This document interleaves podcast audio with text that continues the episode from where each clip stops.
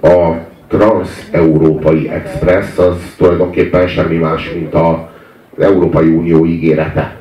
Tehát így Németország megígéri, a Kraftwerk tulajdonképpen Németország nevében megígéri, hogy nem lesz több háború, hanem egy halálos ölelésben a Trans-Európai Expressen abban meghalunk. És a franciák, azok így elmosolyodtak, és így Jean-Michel Zsárral az élen így elkezdtek rohanni feléjük, hogy ebben a nagy-nagy Európai Uniós ölelésben, ebben halljunk meg. Tudod, a birkózásnak az a lényeg, hogy ha nagyon félsz valakitől, hogy megült, akkor két dolgot tudsz csinálni. Az egyik az, hogy elrohansz előle, a másik az az, hogy így megfogod. Akkor már nem tud megütni. Legjobb, ha megöleled, mert akkor biztos, hogy nem tud megütni. És azt már birkózásnak hívják. Nem, nem szeretet.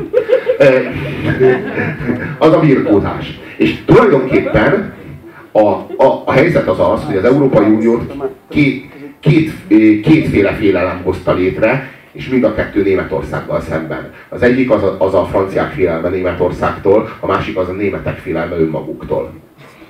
És ez hozta létre az, az Európai Uniót, valójában semmi más. A franciák a legboldogabbak voltak, és a németek is.